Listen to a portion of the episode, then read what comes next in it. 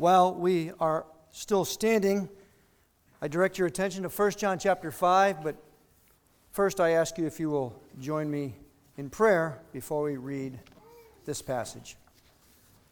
Heavenly Father, because of Jesus Christ and the presence of your Holy Spirit, I pray that the words of my mouth and the meditations of our hearts that they will be pleasing to you.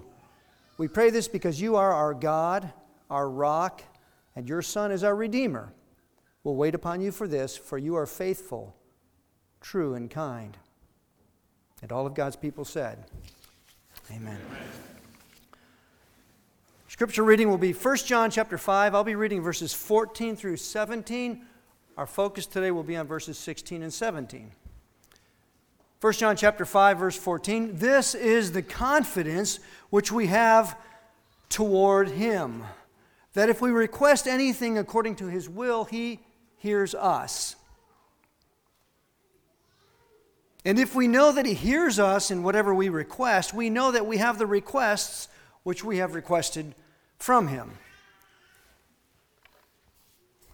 If anyone happens to see his brother sinning sin that is not toward death, it shall be requested, and life will be given to those who are not sinning toward death.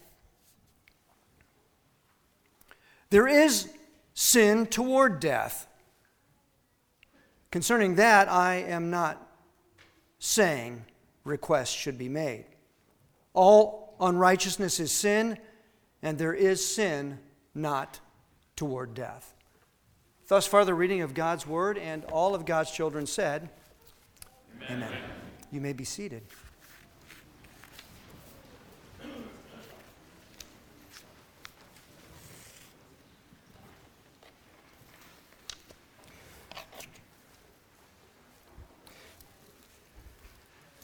If you'll just back your eyes up just a little bit, I'm going to point out something that's clear in verse 12. John is clear. He says there are those who have the life and others who do not have the life. We could say that they have the death. There are those of life and those of death. Verse 13 John has written so that we might have assurance that we have life, and this life is life in the ongoing age, the living age, sometimes called eternal life. Then in verses 14 and 15, John points out that we have confidence that it's not just that we are received, but our prayers are received as well. We are encouraged to pray, and the Lord delights to provide for his children who call out to him. Ask, seek, knock. I would like to pause now with wonder and gratitude.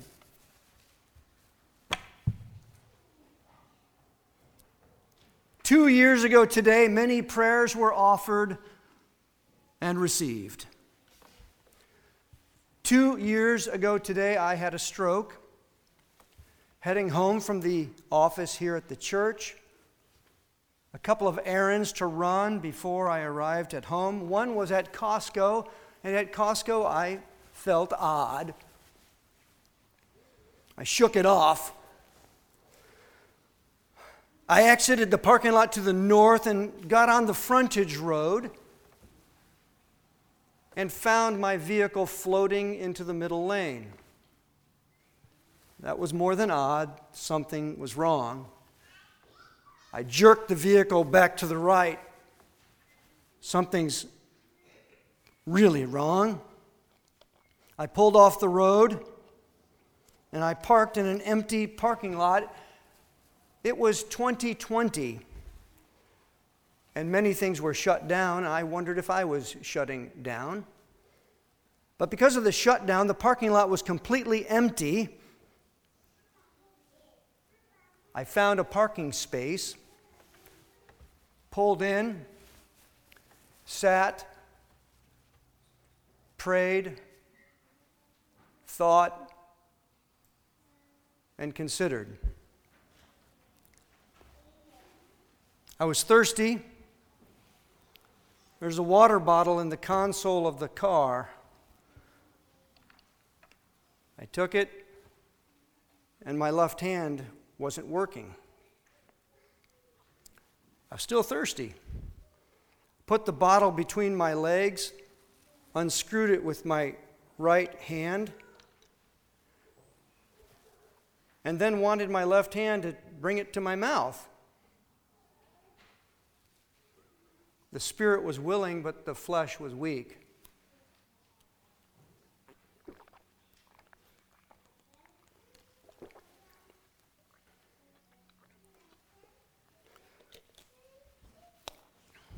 Found out that evening that a stroke had occurred and surgery was scheduled. And after surgery, I needed to relearn a number of things amidst fits of coughing, periodic choking, and seemingly incessant hiccuping.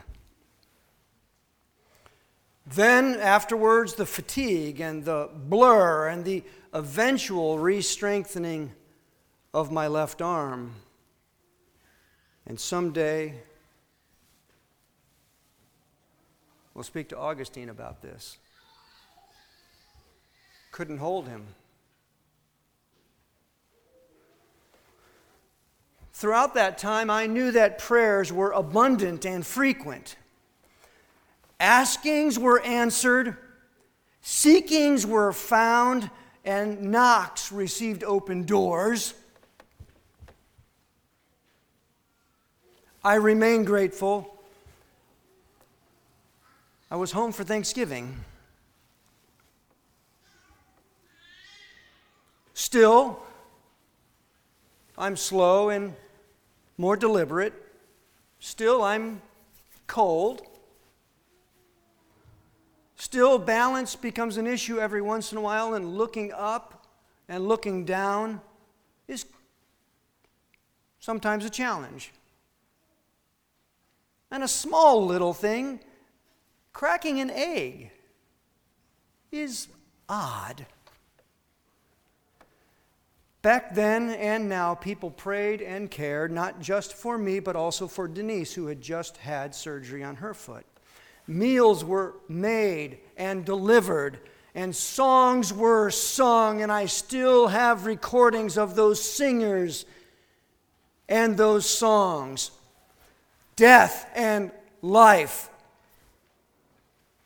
Memento mori, memento glory.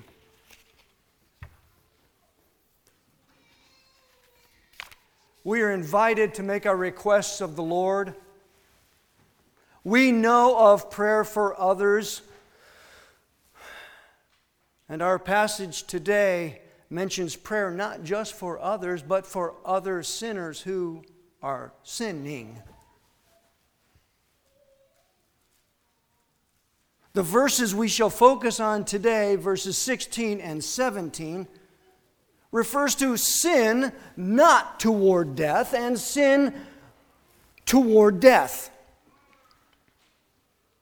We are urged to make prayer or request for the one, but not for the other. It sounds like we are encouraged to pray and not to pray. A fascinating passage. What's going on here? Curiosities and questions abound.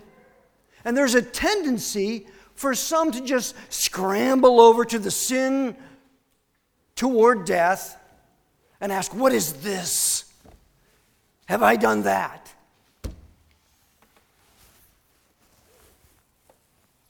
Now, while I have a rather tenacious confidence of my acceptance before the Lord, as well as a robust confidence in His willingness to answer prayer, I confess to having less confidence when it comes to this passage.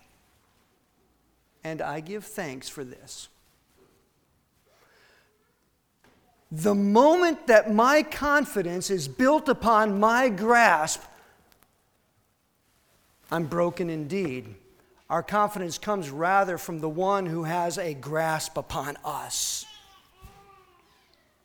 Even so, first things first, let's take a look at the first part of verse 16.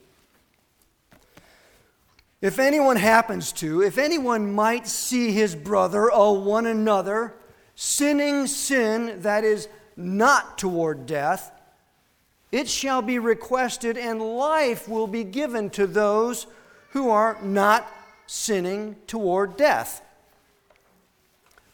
First thing I want you to see is that it says, see.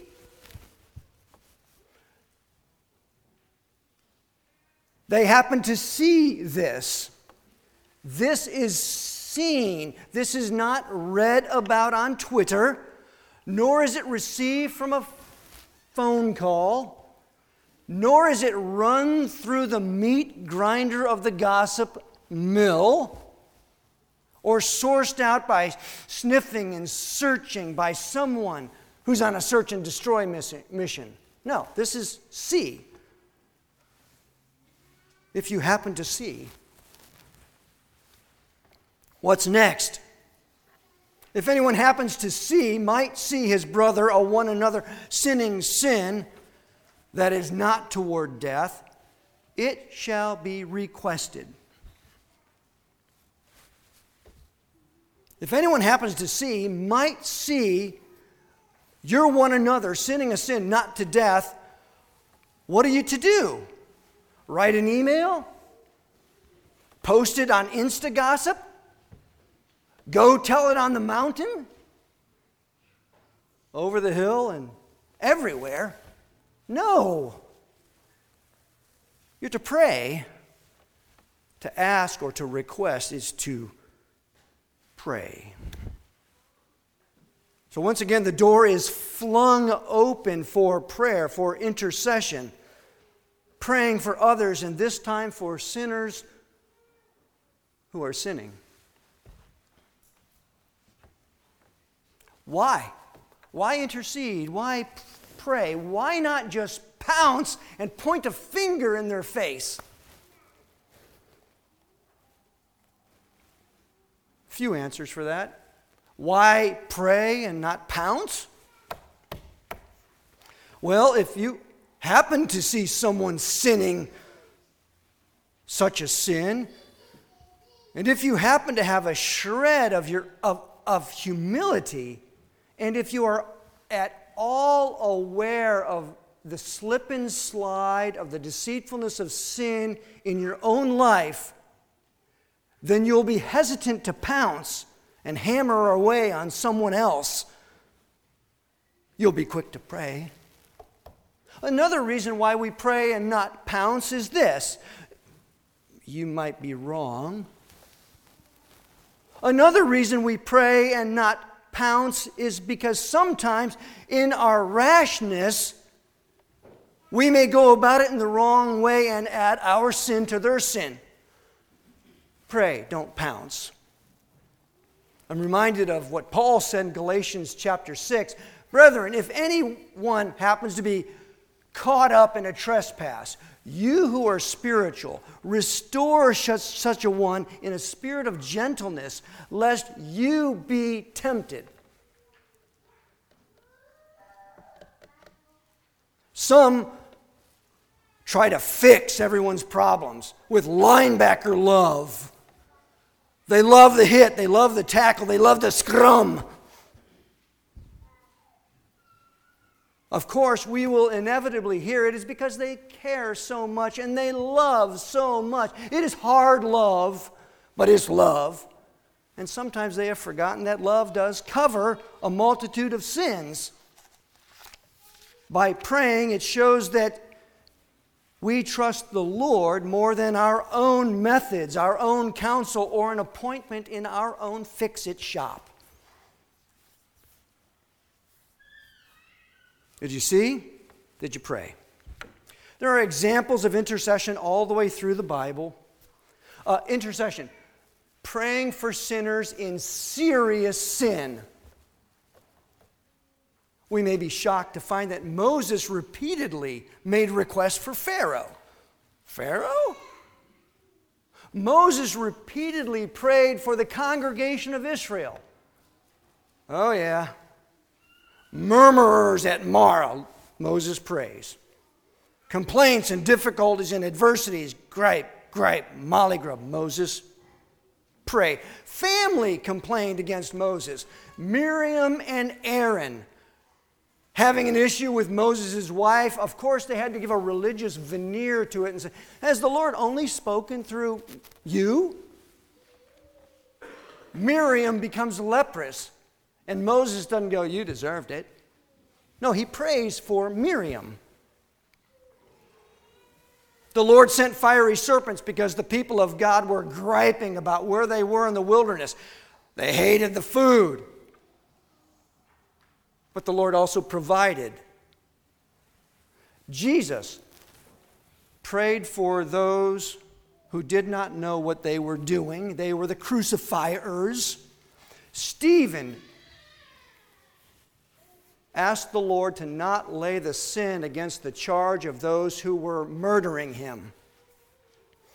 There are many examples in the Bible of people praying for others who are in serious sin. It's okay. But the passage goes on. The end of verse 16 says something like this There is sin toward death. Concerning that, I am not saying you should ask. Whew. Mention is now made of a sin toward death, and we're It sounds like we are invited to make requests for the one and yet not the other, to pray and not to pray. To even hear a suggestion that we are not to ask about something in prayer could strike us as odd. You mean to tell me there are some things that are off limits? That I'm not supposed to go there in prayer?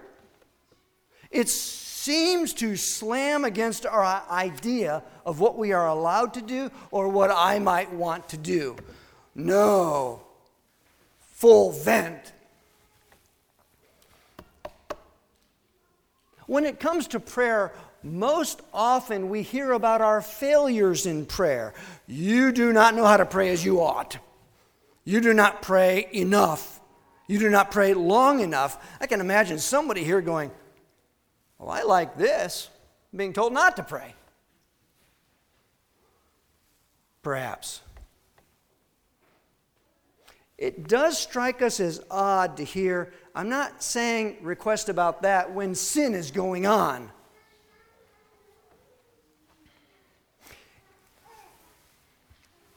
If we are to pray according to the Lord's will, then it is possible to pray contrary to the Lord's will. There are plenty of things we should be praying about. But have we ever thought about other things that we shouldn't be praying about?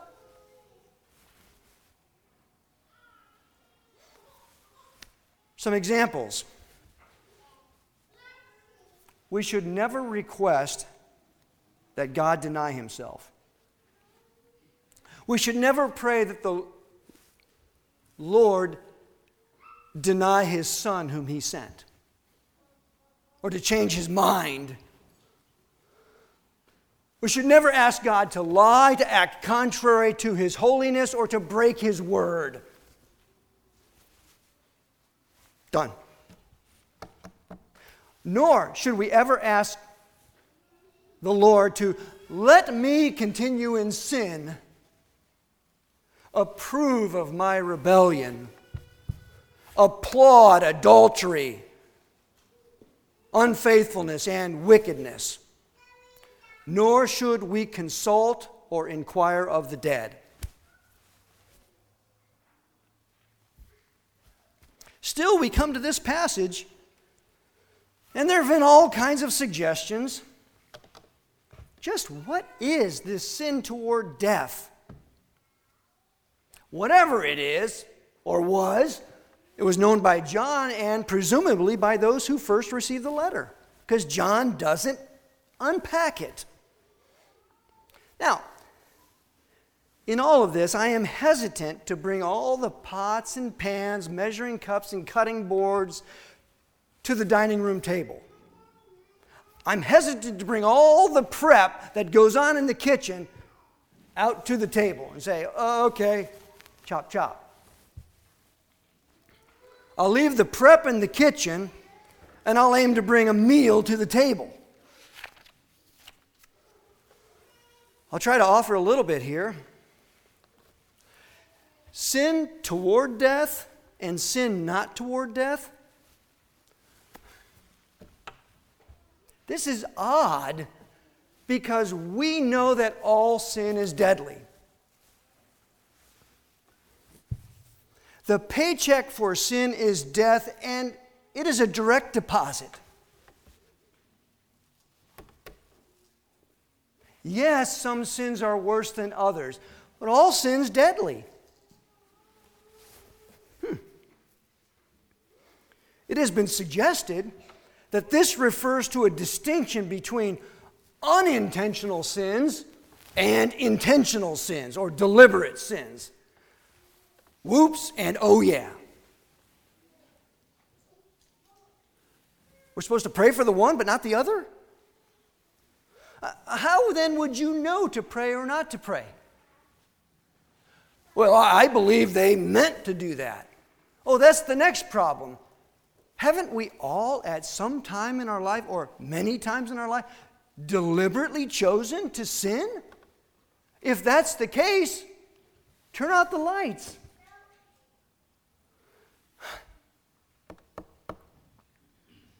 It has also been suggested that to, the sin toward death refers to sin which is loved or cherished or relished or retained and not repented of.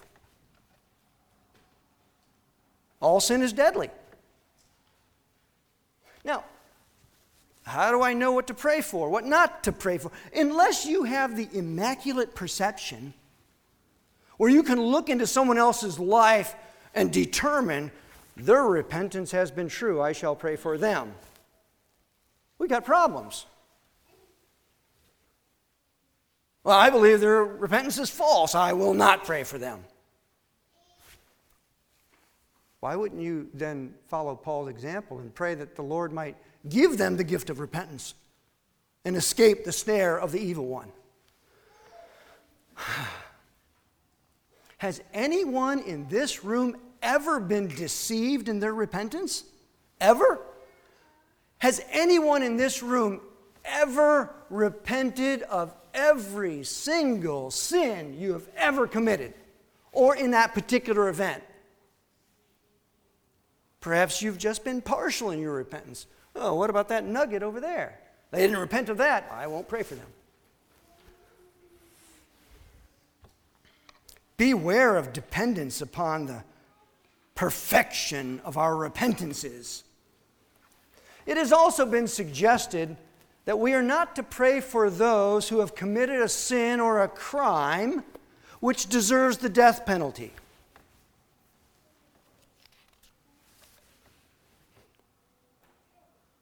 Stephen prayed for his murderers.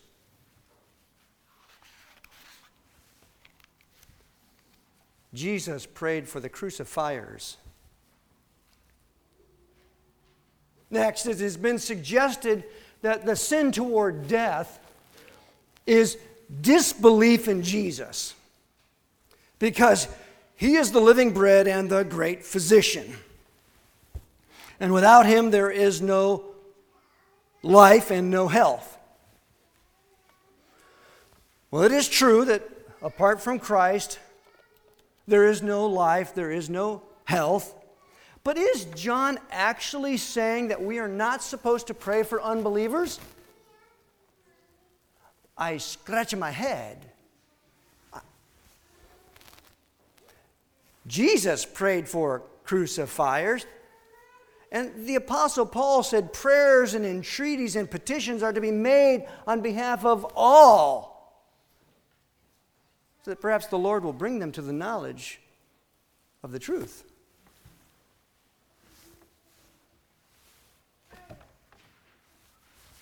Let me conclude. As someone who attempts to read the Bible and hear the Bible, whatever you might think about this sin toward death, something else ought to be brought into the discussion.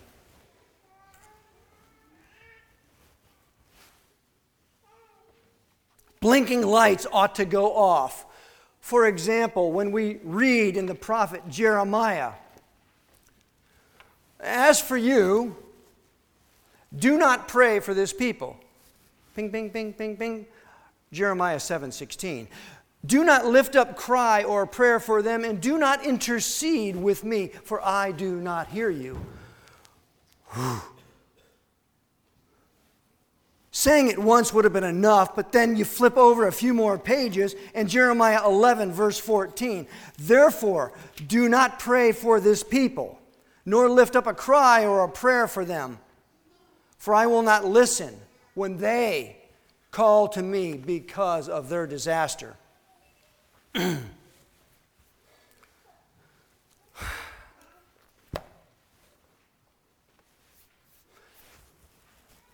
people getting ready to go into exile. Listen to the story. A people who relished being known as the people of God. They turned away and refused to listen.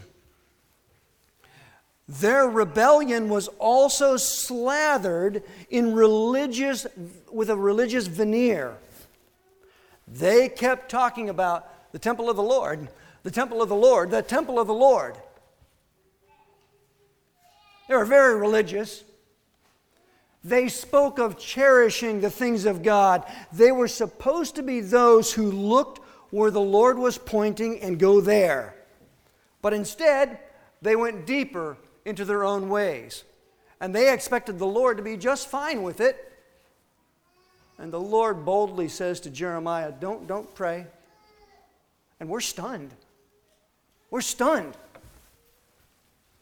So, whatever we do with the sin unto death, John says, I'm not talking about that. I'm not saying you should make requests about that. We ought to have our blinking lights going. There's something going on there. The Lord will not be mocked. He will not play the games people play. They have repudiated the Lord. They have chosen darkness over light. And the Lord says of them when they pray, I'm, I, I don't hear you. Oh, and don't pray for them. A form of covenant presumption that leads to blindness. And this fits in with 1 John entire.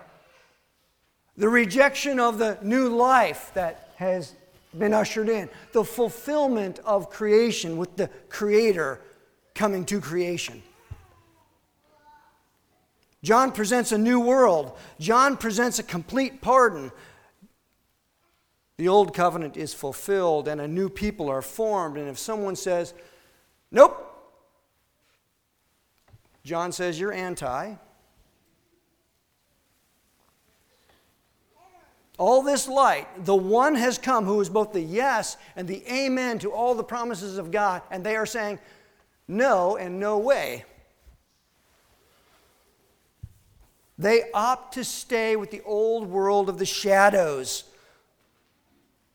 and the pictures and the posters on the bedroom wall instead of turning to the one who's the fulfillment of all of that. It's possible that that's connected.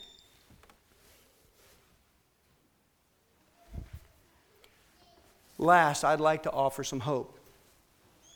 Something else ought to be put into this prayerful wonderment of what's going on with the weighty words of God. Yes, the wages of sin, death, direct deposit. Verse 17 all unrighteousness is sin. There is a sin not toward death. There's something else I would like to present to you. We, we know that all sin is deadly. And yet, John says there is a sin not toward death. It is interesting that John used that exact phrase in his gospel. Exact phrase. Not toward death. I will tell you where. It's in John 11. Just listen again for the very first time. Mary and Martha, sisters, come to Jesus and speak of their brother. One of the most beautiful lines in all the Gospels Lord, the one whom you love is sick. It's me. And Jesus replied that his sickness was not toward death. Hmm. Okay, okay, okay, but, but Lazarus died. His sickness was not toward death, but still Lazarus died. No one said, But Lord, you did not say that. He was, what, what, what's going on here? Perhaps this. Jesus likely meant, truly meant, that Lazarus' sickness would not be the final outcome. The illness did what some illnesses do led to death. Yet that death was still overcome by Jesus because death will not have the last word.